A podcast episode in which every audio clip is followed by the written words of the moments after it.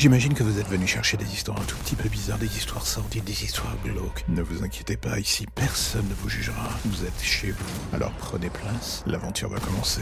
Bienvenue dans l'ombre des légendes.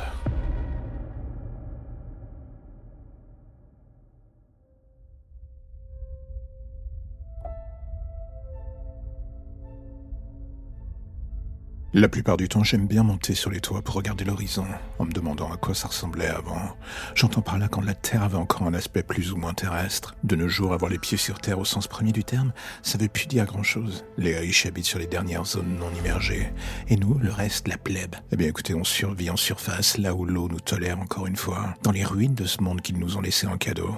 C'est pour ça que j'aime bien me poser et imaginer ce que ça pouvait être avant. Mais au-delà des images que j'ai trouvées dans ces rares vieux livres, j'avoue j'ai du mal. Un mal de chien en fait. J'ai grandi dans l'eau, grandi dans ces ruines. Parfois, j'en viens même à me dire que je suis plus un poisson qu'autre chose. Vous m'auriez dit que j'étais un poisson étant gamine, ça m'aurait pas choqué outre mesure. Mais là encore, c'est ma vision du monde en étant gamine, justement. Maintenant que je suis adulte, une grosse partie de moi ne peut passer outre le côté si dramatique de la chose. L'océan, parfois si calme, me semble pourtant bien animé d'une certaine forme de haine envers nous les survivants. C'est comme si à chaque fois qu'il frappait les ruines des buildings, j'avais l'impression qu'il traquait sans relâche les survivants que nous sommes. L'atmosphère est flinguée, la vie aussi. Et au milieu de cette poubelle ciel ouvert, eh bien vous savez quoi, on survit tant bien que mal. On s'accroche comme des cafards à un idéal pour le moins bizarre, celui qui nous laisse croire que malgré tout, un jour prochain peut-être, ça ira mieux, qu'on aura droit à une seconde chance ou à un moment de calme. C'est le genre d'idée qui vous tient chaud pendant le creux de la vague, et quand la nouvelle vous frappe à nouveau, en plein visage, vous réalisez que vous aviez tort depuis le début. L'avenir, vous ne le voyez pas, pour la simple raison qu'il n'y a plus rien qui traverse l'horizon pollué désormais. Vous êtes dans une zone de non-droit climatique et c'est un miracle que vous soyez encore en vie. Pour combien de temps encore?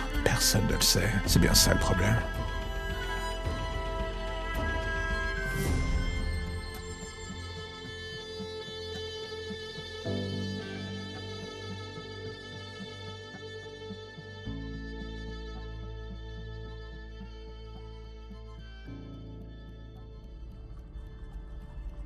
Et voilà encore un épisode qui se termine, je sais, vous êtes triste, mais ne vous inquiétez pas, je reviendrai bientôt avec de nouvelles histoires et de nouveaux contes un tout petit peu plus glauques les uns que les autres, ça ira crescendo, ça sera le bonheur, et je sais que c'est ce que vous attendez. Alors, mais entre-temps, si l'épisode du jour vous a plu, j'ai envie de vous dire, n'hésitez pas à en parler, n'hésitez pas à le partager ou à me faire des retours, vous avez l'adresse email pour ça dans la description de l'épisode.